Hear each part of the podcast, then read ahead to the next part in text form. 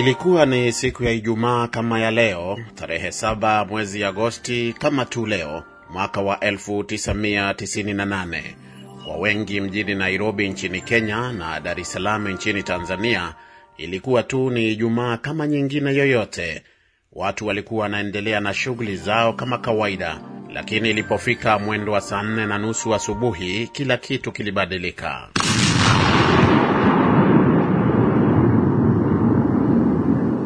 Milipuko mikubwa ilisikika kwenye makutano ya barabara za Moi Avenue na Haile Selassie Avenue mjini Nairobi.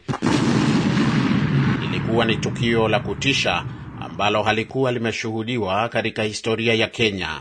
Jengo la ubalozi wa Marekani nchini Kenya lilikuwa limelipuliwa pamoja na majengo mengine yaliyolizunguka.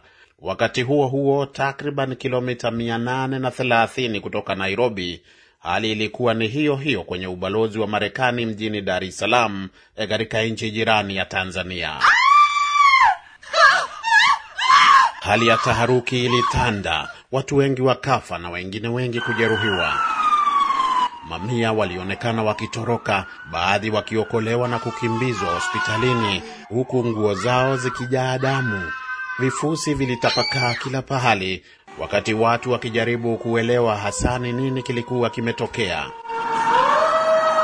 Ali Mwadama ni mmoja wa wale walionusurika, lakini wakiwa na majeraha mabaya. Mambo mengi sana ambayo yalitokea pale, kwa hivyo ni jambo ambalo lilikuwa limeleta shauku. Kwa hivyo sasa, hata sisi wakati tunapozungumza tukisikia jambo mlipuko wowote, hata kama ni mlango umegongwa, ni dirisha ama ni mlango wa gari, tayari sisi ama mi mwenyewe binafsi huwa nashtuka na kishindo kikubwa. Hivyo basi huwa nakuwa na kutetemeka kwa sababu ya kukumbuka vile ilivyokuwa, kwa sababu hilo huo mlipuko ulikuwa ni mzito zaidi kuliko mambo mengine. Mwishowe watu mia mbili ishirini na wane walikufa huku takribani elfu nne na mia tano wakijeruhiwa.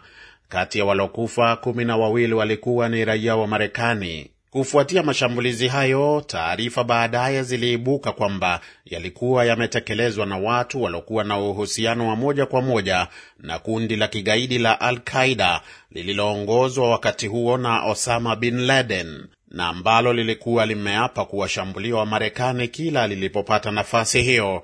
Ilikuwa ni mara ya kwanza, kwa mujibu wa rekodi zilizopo kwa kundi la Al-Qaida kutekeleza shambulizi kubwa jinsi hiyo, na ndipo Osama bin Laden na wanamgambo wa kundi lake walianza kupata umaarufu wa kimataifa, kwani vyombo vya habari kote duniani vilianza kuwazungumzia kwa kina.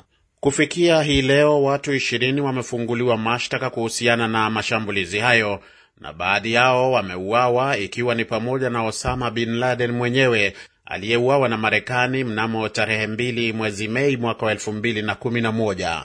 Sita kati yao tayari wamehukumiwa na wanatumika kifungo cha maisha hapa Marekani, huku wachache wengine wakisubiri kesi yao kusikilizwa. Kwa Wakenya na Watanzania haikuwa rahisi kuelewa ni kwa nini nchi zao zililengwa. Huyu hapa aliyekuwa rais wa Kenya wakati huo, Daniel Arap Moi akizungumza na shirika la habari la Associated Press AP. Why should they target Kenya? Kwa nini wailenge Kenya?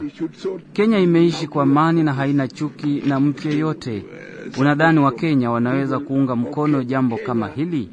Watu wanatakiwa kutatua mizozo yao bila kuwashambulia au kuwatia hofu wengine. Their problems without terrorizing others. Tangu tarehe saba mwezi wa nane mwaka wa 1998 waathiriwa wa mkasa huo wamekuwa wakijiuliza maswali mengi, pamoja na kushindwa ni kwa nini walilengwa. Pia wamekuwa katika mchakato mrefu wa kutafuta haki.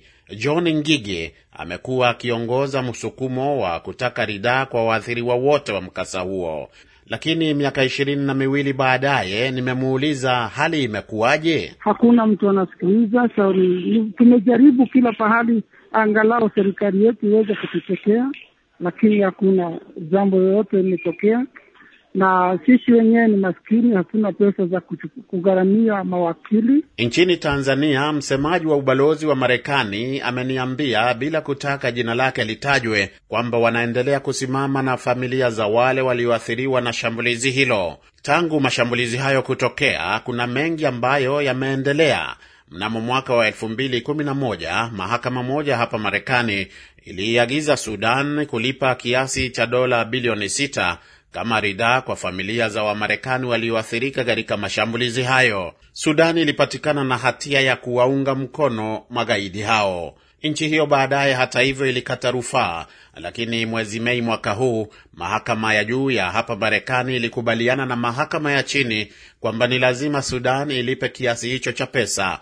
Waziri wa mambo ya nje wa Sudan Asma Abdallah akizungumza na shirika la habari la AFP alisema mwezi Juni kwamba wako katika hatua za mwisho mwisho za kutekeleza uamuzi huo wa mahakama. Lakini kinachowakera waathiriwa raia wa Kenya na Tanzania ni kwamba familia zao haziko kwenye orodha ya watu watakaofaidika na uamuzi huo, kwani kesi yao ilirejeshwa kwa mahakama ya chini na hatima yake kufikia leo miaka ishirini na miwili baadaye haijulikani.